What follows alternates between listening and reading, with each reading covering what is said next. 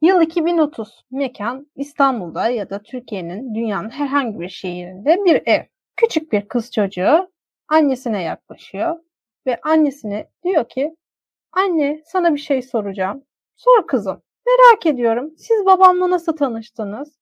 Annesi kıza dönüyor, gülümseyerek cevap veriyor ve diyor ki Kızım biz babanla date uygulaması üstünden tanıştık. Ben babanı sağ attım, babam bana süperler kattı. Dinlediğiniz hikaye size çok mu fantastik geldi? Çok mu absürt buldunuz? Ya Meltem çok mu abartıyorsun dediniz. O zaman size en ışıltılı hayat hikayeleriniz, kendinizi farklı gösteren fotoğraflarınız ve birbirinden ilginç anılarınızla içeriye alalım. Mutfakta ne varın yeni bölümü başlıyor.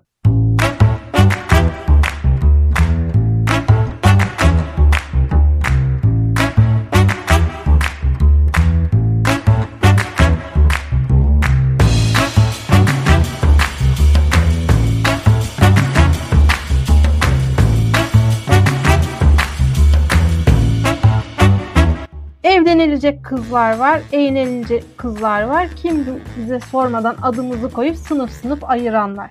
Büyük üstadımız, filozofumuz Emel Müftüoğlu'nun da dediği gibi bizi sınıf sınıf ayıranları didikleyecek bölümümüzde Herkese merhaba. Toplumsal Cinsiyeti Mutfağında Pişen Podcast'ten ben Meltem Suat. Bugün Seram Vireskala ile birlikte yeni nesil ilişki normlarını, flörtlerin neden ilişkiye dönmediğini ve aslında ilişki içerisinde yaşadığımız olayların flört şiddeti olup olmadığını ve en kötü first date anılarımızı konuşacağız. Seran hoş geldin. Teşekkürler. Seran, seninle sohbetimize başlamadan önce bu bölümü hazırlarken kaynaklarından yararlandığım için yakın ilişkiler ekibine çok teşekkür ederim. Kendilerini en kısa zamanda podcastimize konuk etmek isteriz. Seran, öncelikle sana şunu sorarak başlayayım. Sen Yeşil Gazete'ye 1-2 yıl önce bu uygulamalarla ilgili bir yazı yazmıştım. Bu uygulamaların aslında Big Mac yemekten daha zararlı olduğunu, en az fast food kadar insanları tükettiğini söylemiştik. Onu sorarak başlayayım. Bu yeni nesil ilişkiler insanları mutsuzluğa mı sürüklüyor? Yani tabii bu konuda uzman değiliz, sosyolog değiliz. Bu konuda araştırmaları okuyarak bir yorumda bulunabiliriz. Sadece fikrimi söyleyebilirim. E, mutsuzluktan ziyade doyumsuzluğa sürüklüyor diyebilirim. Çünkü tüketim zaten insanı tüketen bir şey ya. İlişkileri de fast food gibi bu şekilde hani yiyip tüketmek ve arkaya atmak, çöpe atmak neyse insanı tükettiğini ve mutsuzluğa ittiğini düşünüyorum. Zaten o yazı da bir araştırma yazısıydı. Orada söylediğim şey de yani yazıdan çıkarılacak sonuç aslında bu kadar çok yemek yemenin insanın yalnızlığa ittiğini ve yalnızlığa itildikçe daha çok yeme yeme isteği arttığını göstermişti. Kendini bulabilmek için ya da işte doğru eşini bulabilmek için ne kadar uğraşırsan o kadar yalnızlığa gidiyorsun. Yani bir kısır döngü gibi ne kadar yalnız kalırsan da daha fazla şeye muhtaç kalıyorsun diyeyim. Kaynağa ulaşmaya muhtaç kalıyorsun. Dolayısıyla ben hala o yazıyı destekliyorum yani. İnsan marketleri başlığıydı galiba değil mi?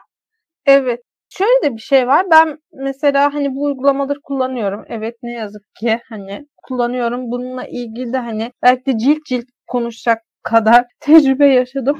Ama bu uygulamalar insanları çok mutsuzluğa sürüklüyor. Çünkü çok fazla seçenek var. Mesela ben en Hani işte teorik kısmına girmeden önce bir örnek vereyim. Ben dün bir arkadaşıma özel hayatımla ilgili bir şey danıştım.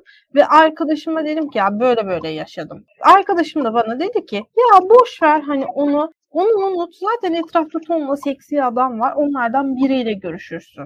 Yani artık ilişkileri özetleyen cümle bu aslında bana göre. Tonla seksi adam var. Onu bırak başkasına geç. Onu bırak başkasına geç. Artık bu hani bizim için şey oldu. Teselli cümlesi yani bırak onu başkasına geç, bırak onu başkasına geç. Ha, işin teorik kısmı da şu bilmeyen dinleyicilerimiz için biraz da şu uygulamalardan bahsetmek istiyorum. Çünkü ben geçtiğimiz haftalarda hem Twitter'da hem Instagram'da bir anket açtım. Bu uygulamaları kim kullanıyor? Kim ne kadar kullanıyor diye. Benim takipçilerimin çoğunluğu bu uygulamaları kullanmadığını söylüyor. Yani ben değil bir arkadaşım düsturuyla yaklaşıyorlar uygulamalara. Yani bu uygulamalardan en bilinen iki uygulama Bumble ve Tinder. Bumble bir kadın tarafından kuruldu. Whitney Hurt tarafından kurulmuş ve Whitney Hurt Bumble'ı feminist bir date uygulaması olarak tanımlıyor. Kullanıcılarının %46'sı kadın ve Bumble'da Tinder'dan farklı olarak içerisinde en iyi arkadaş best friend arama opsiyonu da mevcut. Şu an ve 2021 Ocak verilerine göre Bumble'ı dünyada 100 milyon insan kullanıyor. Ve bu verilere göre gene kullanıcıların çoğunu günde 62 dakikalarını uygulamada geçiriyor. Ve Bumble'ın en büyük rakibi Tinder'ın ki Whitney'in de ayrıldığı Tinder'ın 2021 itibariyle dünya çapında 65 milyar eşleşmesi var. Bu artık öyle bir insan pazarı haline geldi ki herkes birbirini sağa sola atmaya başladı. Yani ben seni sağa attım, sen bana süperler kattın, ben sana alev attım, görmedin, yazdım, cevap vermedin. Yani bu bir yerde her şeyi hızlı tükettiğimiz gibi ilişkileri de hızlı tüketim çağına çevirdiğimizi gösteriyor. Sen ne düşünüyorsun bu konuda? Ya bir kere dünya zaten bu çağdan geçiyor. Yani bütün her şeyde tüketim manyaklığı olup da alışverişlerde orada burada ilişkilerde olmamasının olmayacağını düşünmek optimistlik olur. Şimdi sen hani demin şey söylemiştin ne yazık ki ben de kullanıyorum bu uygulamaları diye. Aslında ne yazıklık diye bir şey değil. Hani bu değişen ve teknolojinin çok hızlı değiştiği bir çağda artık hani kolay erişim hemen böyle bir radiant çevrene en yakın şekilde ulaşabilir kullanabileceğin şeyleri kullanmak senin hayatını da kolaylaştıran bir şey. Bu uygulamalar senin ilişkiler konusunda hayatını kolaylaştırıyor aslında ama doğru kullanım çok önemli. Yani sen bunu ayak uyduramazsan çağ zaten eşini bulamayacaksın demek. Çünkü artık 50 yaşında 60 yaşında tanışanlar bile sosyal medya üzerinden ya da bu uygulamalardan tanışıyorlar. Fakat bu Big Burger örneğinde olduğu gibi eğer fast food çok yersen hem sağlığını kaybedersin, hem obez olursun, hem yalnızlığa itilirsin, hem kendini sevmemeye başlarsın. Bu ilişkilerde de aynı şekilde geçerli.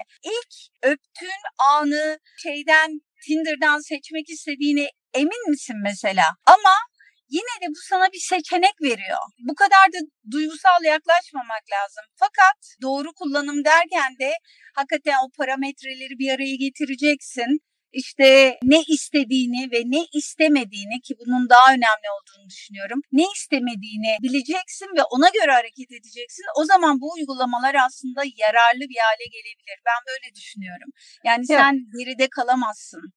E, tabii ki hani bak ben 27 yaşındayım ve benim kuşağımda ki bu 85-95 arasındaki o 10 yıllık kuşak ne yazık ki ne Z kuşağı gibi evlilik meraklısı olduk ne de doğru dürüst kariyer yapabiliyoruz. Arada sıkıştık ve herkeste bir ıssız adam tribi var. Bu arada Çağınırmak gerçekten hem cinslerime yapabileceğin en kötü kötülüğü yaptım. Bir Çağınırmak iki de Kaybedenler Kulübü filmi. Yani herkes bir Kaan olma peşinde, herkes bir meta olmak şey olma peşinde. Herkes mi ıssız adam, Alper olma peşinde. Yani hani modern zamanlarda şimdi aşkı bulmak için çok fazla seçenek var. Ama bu çok fazla seçenek olması kişide anksiyeteye de yol açıyor. Özellikle de kadınlarda. Şimdi bir kadınsın artık ben görüyorum ben çok fazla TikTok izliyorum bu ara. Şey oldu özellikle de bu Z kuşağında ve çok yanlış bir örnek İki tip buluşma vardır. Biri işte paralı insanlarla buluşurken kullanacağın kıyafet ve malzemeler. İkincisi de hani ucuza kaçanlar. E çünkü o da kendini pazarlamaya çalışıyor. Artık herkes fotoğrafa bakmaya başladı ve bu gitgide yüzeyselleşen ve insan özellikle de kadını metalaştıran bir durum. Hani şunu da yani ekleyeyim. Sadece kadını değil aslında yani insanı metalaştıran bir durum. Sözünü kestim ben ama. işin kadın tarafından şimdi, bakıyor.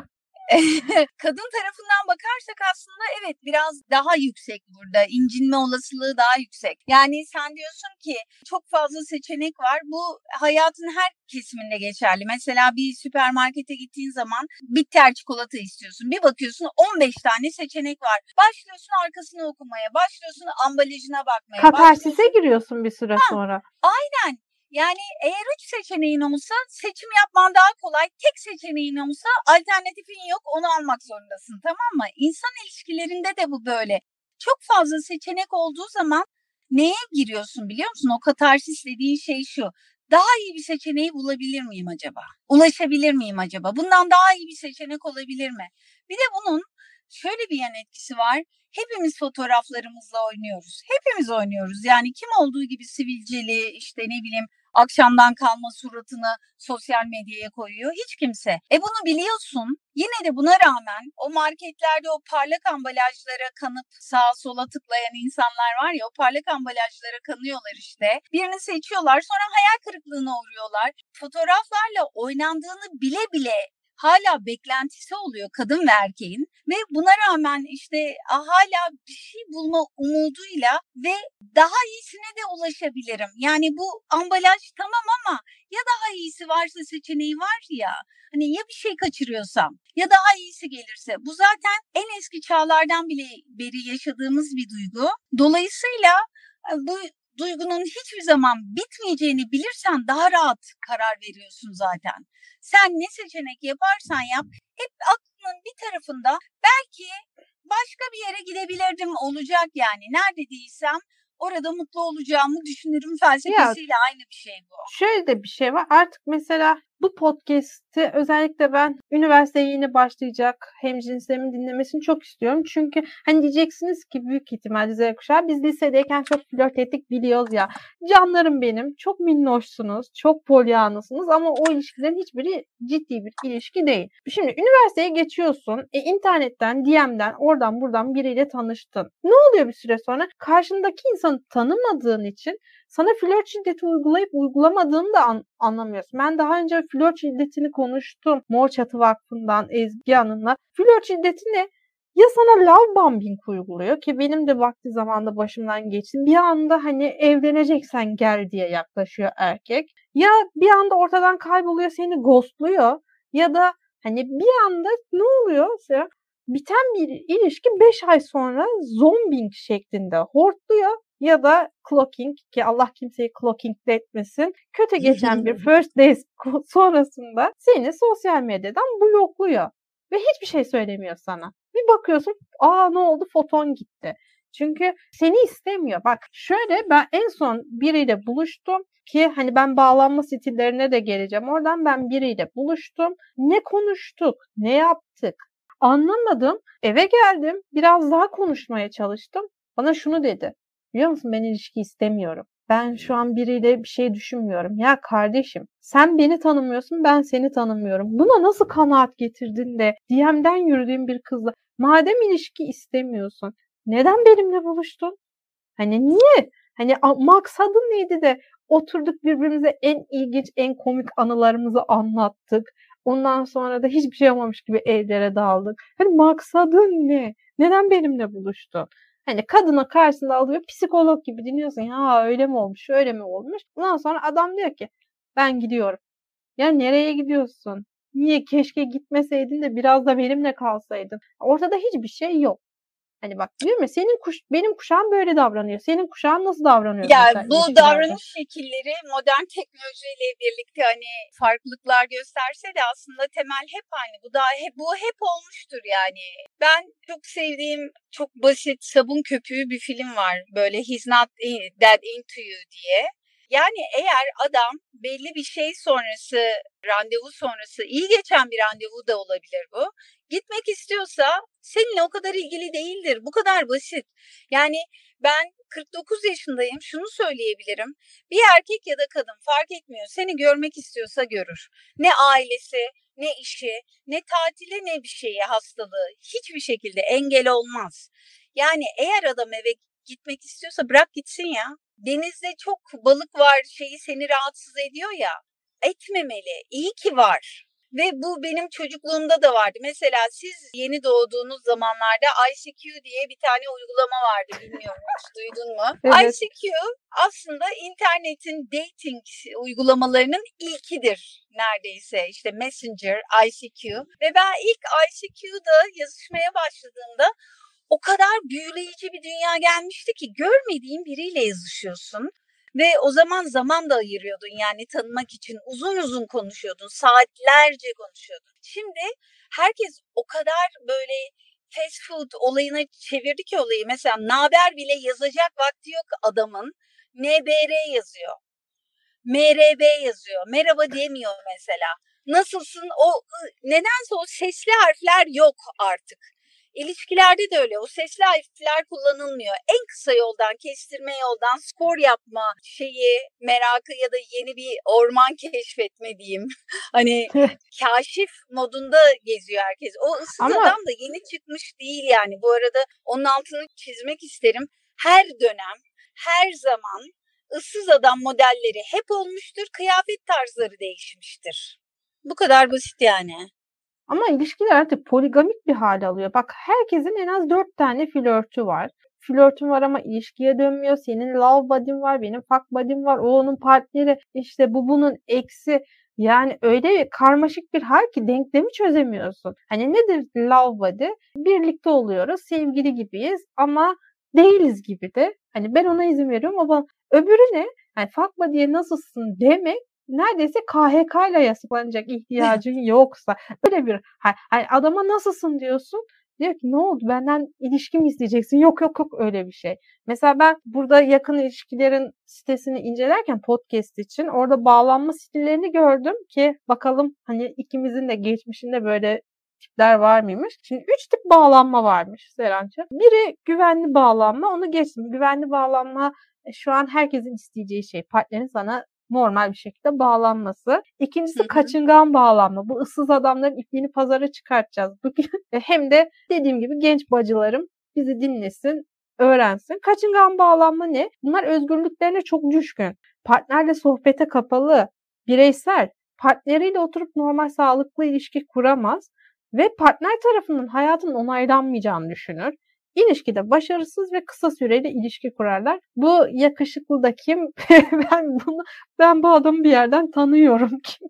Kaygılı bağlanma var ki kaygılı bağlanma da daha çok kadınların yaşadığı bir şey. İlişkideki her türlü sorundan kendini mesul tutma, ikinci buluşmaya beyaz elbiseyle gelip evlilik istiyorum Evlenmek mesajı verme. Evet yani sana hayatım dediğinde trend yoldan gelinlik linki kaydıran ya da yani benim de vakti zamanda böyle bir takıntılı insanım vardı. Hani adama nasılsın diyorum. Diyor ki nikah dairesinden gün bakmaya başlıyorum falan. Çok ciddi bir şekilde kaygılı bir şekilde sana bağlanıyor. Hemen bağlanıyor ve ondan ayrılmak onun için ölüm gibi bir şey ama kimse ölmüyor. Hani bu tipler yani var. Yani işte nötr olan kalmadı. Çok aşırı uçlarda yaşıyoruz. Ya çok böyle köpek gibi aşık oluyoruz. Üç günde hemen evlenmeye kalkıyoruz.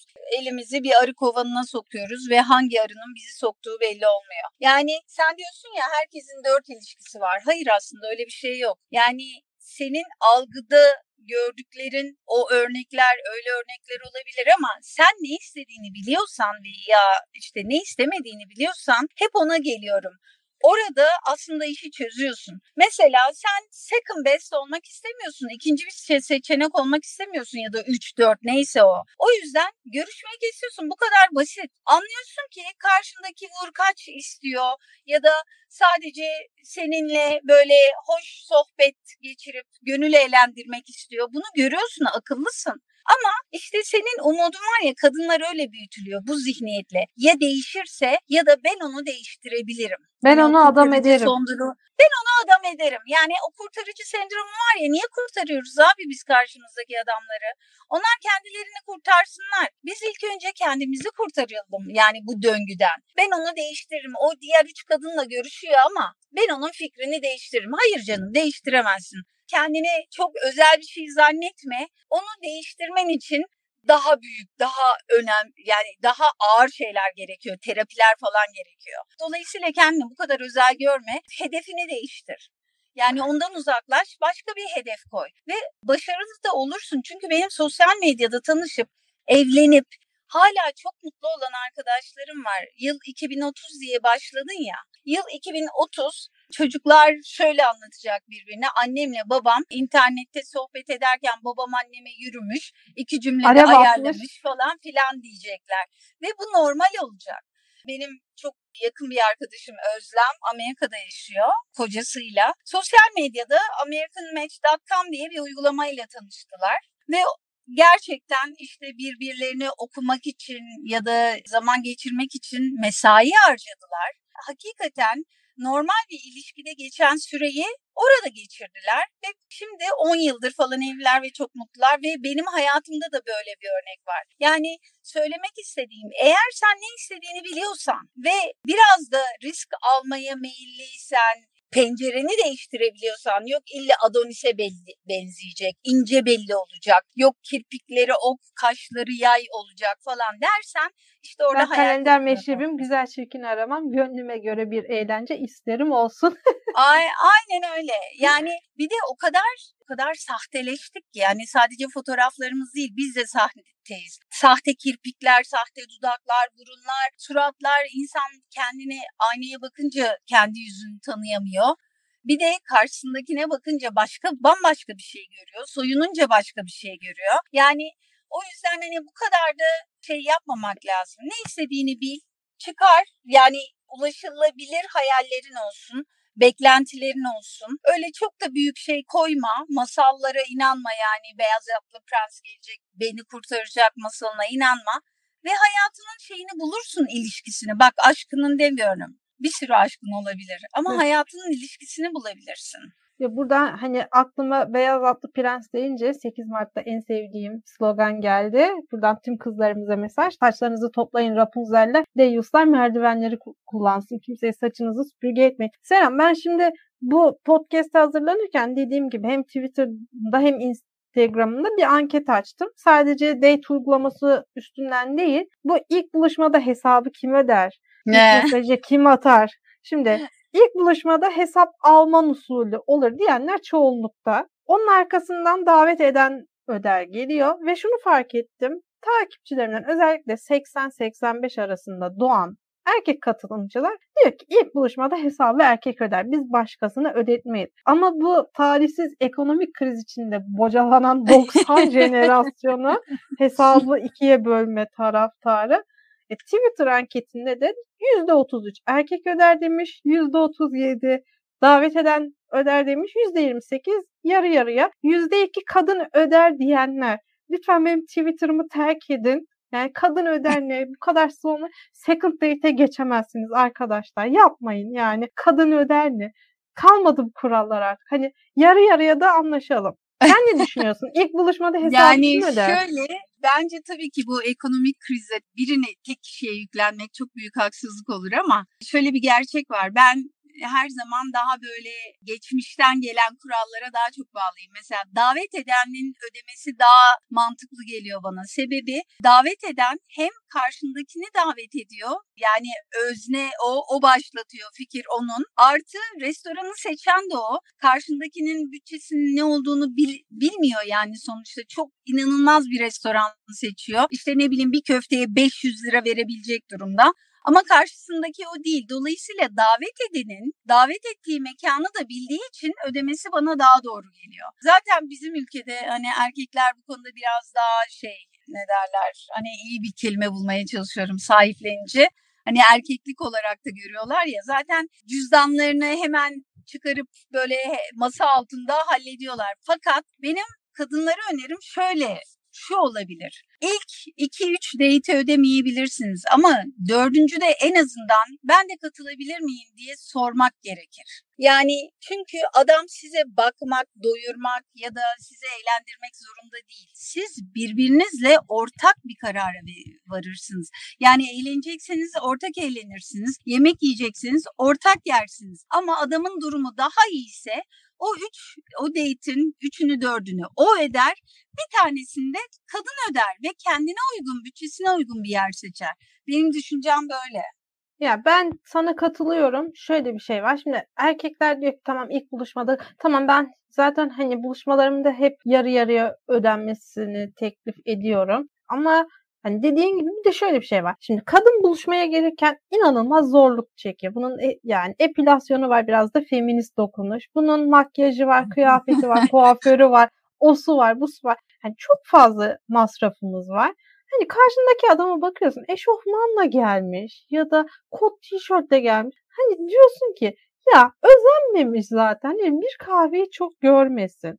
Yani ama dediğin doğru. Hani zaten ilişkiye dönüyorsa bu dördüncü buluşmadan sonra Yani bir zahmet hesabı ödeyelim ki niye kendimize şey finansal köle bulmayacağız sonuçta uygulamada. Ve şöyle bir şey var. Benim takipçilerimin %74'ü ilk mesajı tanışmak için mutlaka erkek atar demiş ki hani ben bu fikre katılmıyorum. Beğendiysem niye mesaj atmayayım? Eğer niye bana onun... soruyorsan evet. ben o klasik kişi, klişelerden çok uzağım. Yani işte aşk ya da ilişki bir satranç oyunu değil. Önden hamleleri görüp hesaplayıp ben şimdi cevap verirsem işte sanki çok istekliymişim gibi görünürüm ama bir iki saat bekleyeyim. İşte gördüğümü de görsün. Buna rağmen merak etsin falan. Bunlar bu oyunlar bana çok zavallıca geliyor açıkçası. Açık oynamak kartları her zaman en doğru şey. Yani ilişki uzmanıymışım gibi konuşuyorum ama hayatımda beni uzman edecek ilişkilerim oldu diyeyim. Eğer canım istiyorsa ben aramalıyım ya. Niye erkekten bekliyorum? Niye böyle bir şey yapıyoruz? Bir de erkeğe niye bu kadar bir yük bindiriyoruz? Ne gerek var? Eğer istemiyorsa zaten en kötü der ki seninle görüşmem der.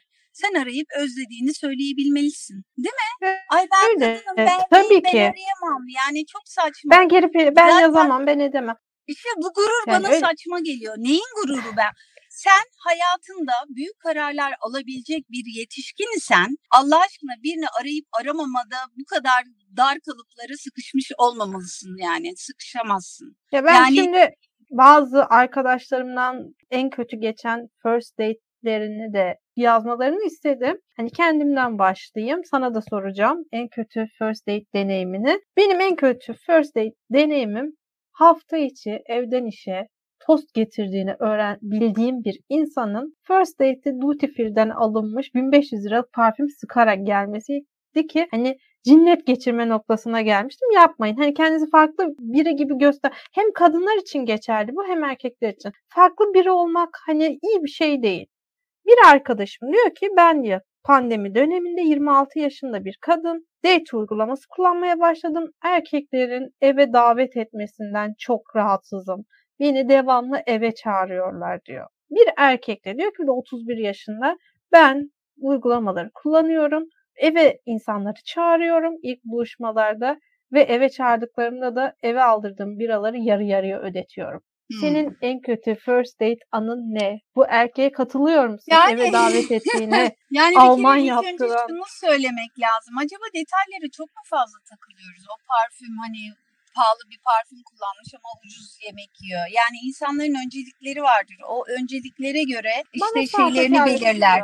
Kategorilerini belirler. Sana güzel kokmak işte çok pahalı bir yemek yemekten daha önemli olabilir onun için. Benim en kötü first date'im şimdi o ayrıntılara fazla mı yani takılıyoruz derken aslında ben de öyleydim. 30'larımın başında bir date gittim. Ya ben şeye çok takılıyorum. Hala öyle. Koku benim için çok önemli. Yemek yemesi benim için yani yemek yeme tarzı benim için çok önemli. Ve en kötü date'im de ağzını şapırdatarak böyle ağzında yemek varken konuşarak hafif böyle tükürükler ya da işte dişlerin arasında şey kalk tabii temizleyemiyor konuşmaya devam ettiği için. O olmuştu yani konuşurken odaklanamıyordum bile. Ağzım böyle devamlı şapırdata şapırdata yediği için ondan sonra bir daha görüşmedim. Ama bunu da söyleyebilecek sen diyorsun ya ghosting yapıyor falan filan. Hı hı.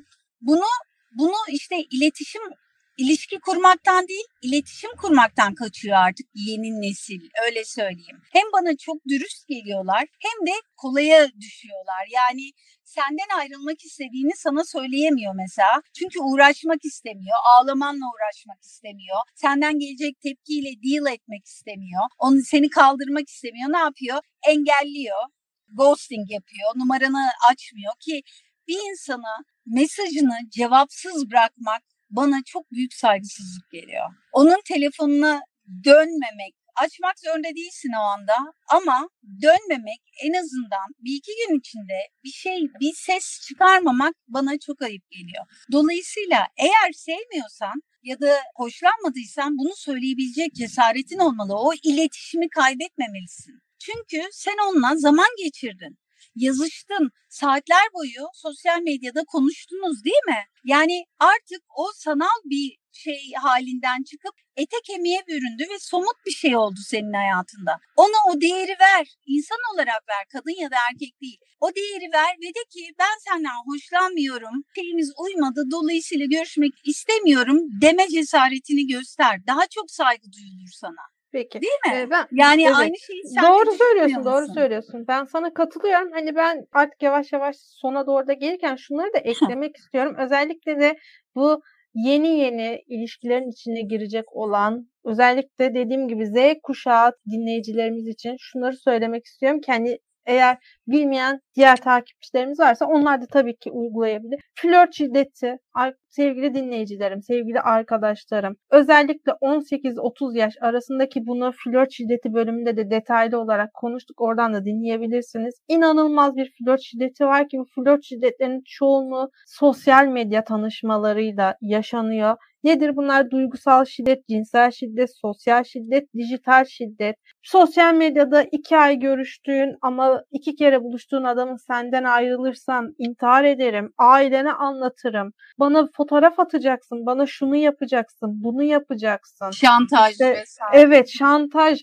İşte şununla görüşmeni istemiyorum, bunu giymeni istemiyorum, sana şöyle davranırım, bununla görüşmeni yasaklarım tarzındaki ifadeler aslında şiddet. Siz bunları sevgi olarak görebilirsiniz. Ben bunu diyorum TikTok'ta, Instagram'da çok görüyorum. Benim manitada kıskanç biraz diye bunu tatlılaştırmaya çalışan genç kızlarımız ama bu aslında kıskançlık değil, gelecek tehlikenin habercisi. Flört şiddeti sevgi gibi gözüküyor ama sonrası çok kötü. Lütfen flört şiddetinin ne olduğunu iyice inceleyin. Ne olduğunu farkına varın. Sizin kıskançlık dediğiniz şey aslında ciddi bir şiddet göstergesi olabilir. Bunu gördüğünüz anda da tek başınıza mücadele edemiyorsanız Mor Çatı'ya gidin, kadın cinayetleri platformuna gidin, başka STK'lara gidin ama kendinizi koruyun.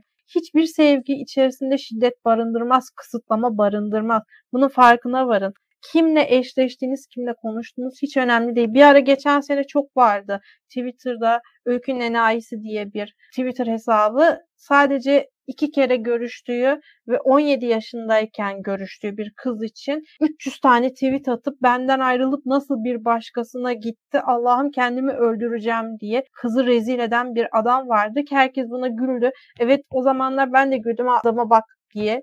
Hani yalan söylemiyorum ama aslında ciddi bir flört şiddetiydi o. Çünkü o kızı sosyal medyada gitti rezil etti. O kızın kişisel mesajlarını ifşaladı. Ortada bir şiddet olmamasına rağmen, Yani ortada şimdi bir ilişki olmamasına rağmen. Buna çok dikkat onun edin. ismi flört şiddeti değil. Onun ismi erkek şiddeti. Şimdi ilk önce şiddetin ne olduğunu tanımlamak lazım. Senin bahsettiğin şey toplum mühendisliğiyle ilgili. Yani dizilerde eğer böyle yani maço erkek herkesi döven, eden, silah taşıyan, işte kıskanan, kadınını kıskanan, kadınla arada vuran tip gibi tiplemeler yayınlarlarsa e, toplumda da yavaş yavaş bu şekilde şekillenir. Ama flört şiddeti başka bir şey. Mesela ilk önce erkeklere şunu öğretmek lazım. Israrlı mesaj tacizdir. Israrla hani merhaba nasılsın, merhaba nasılsın, merhaba nasılsın. Ne olacak canım çiçek de mi göndermeyelim, mesaj da mı atmayalım diyorlar ya. Hayır sen mesajını at, kimse sana atma demiyor. Ama ısrarlı atma yani 3000 kere atma. Yani bir kere at kız cevap vermedi mi? İkinciye at vermedi mi? Yüz vermiyor mu? Gördü mü mesajını? Hala mı cevap yok? Dön git ya. İki kere denersin. Üç bile fazla. Şimdi bu bir şiddet. Hani bu bir taciz, psikolojik şiddet. Fakat senin bahsettiğin erkeğin hani kadını özel mülkü olarak görüp sahipleyip köpekler işer ya işte bölgesini belirler. Ben buraya işedim, burası benim bölgem. Erkekler de kadınlara öyle bir muamele yapıyor. Ben işte bu benim kadınım. Dolayısıyla ben onun ne giyeceğine, kimle olacağına, konuşacağına, hatta ailesiyle olan ilişkilerine, hatta harcamalarına bile ben karar veririm diyor. Ama bunu yapan yine bu toplumun kendisi. Yani sadece erkeği suçlayamayız. Burada çok bir takım sosyolojik şeyler var. Hani ben böyle öğreten kadın gibi hayat dersleri veren birine dönüşmek istemiyorum. Ama senin söylediğin gibi de sevginin içinde asla ve asla şiddet barınmaz. Sen gerçekten karşındakini seviyorsan mutlu olmasını istersin. Mutlu olmaması için elinden geleni yapmazsın. Bu benim görüşüm ve aslında da son derece bilimsel bir görüş. Yani gelip de seviyordum, o yüzden öldürdüm Hakim Bey tamamen bahane olarak kullanılan ve maalesef kabul gören bir yaklaşım tarzı. Yani çok seviyordum, öldürdüm. Ulan seviyorsan niye öldürüyorsun? Ve bundan bu şekilde cezalardan sıyrılmaları, bana kıskançlık yaptı, gitti adamlarla konuşuyordu vesaire falan bunların hepsi erkek şiddeti. Kadınlar da şiddet gösterir, onu biliyorum. Flört şiddetinden ziyade çünkü ilişkide olmak zorunda değilsin o yüzden erkek şiddeti diyorum. Kadınlar da şiddet gösterir ama kadın şiddeti öldürmez. Yani tekrar öğreten kadın şeyine döndüm ama bunların hepsi bilimsel olarak kanıtlanmış. Peki. İşte anketler yapılmış, araştırmalar yapılmış, istatistikleri çıkarılmış gerçekler. Ondan dolayı bu kadar rahat ve öğreten kadın gibi konuşuyorum. Peki. Meltemciğim. Ne demek Serencığım? Serencığım teşekkür ederim konuk olduğun için. Dediğin gibi yani. hiçbir sevgi içinde şiddet ve kısıtlama barındırmaz. Ayrıca son mesajımızı tekrar edelim. Sevgili Rapunzellerim saçlarınızı toplayın deyyuslar merdivenleri kullansın. Hiç kimse için hele ki sanal ortamdan tanıştığınız ve iyi tanımadığınız biri için lütfen saçlarınızı süpürge etmeyin. O saçlar bize lazım olacak. Evet toplumsal cinsiyeti First Date yemeği kıvamında pişiren podcast Mutfakta Ne Var'ın bir bölümünün daha sonuna geldik. Mutfakta Ne Var'ın Geçmiş bölümlerini dinlemek ve yeni bölümlerden haberdar olmak için bizi Spotify, iTunes, Google Podcast'tan takip etmeye, Daktilo 1984'ün birbirinden harika diğer içerik ve yayınlarını izlemek için web sitemizi ziyaret etmeyi, YouTube kanalımıza abone olmayı ve lütfen bizi Patreon'dan desteklemeyi unutmayın. Hoşçakalın.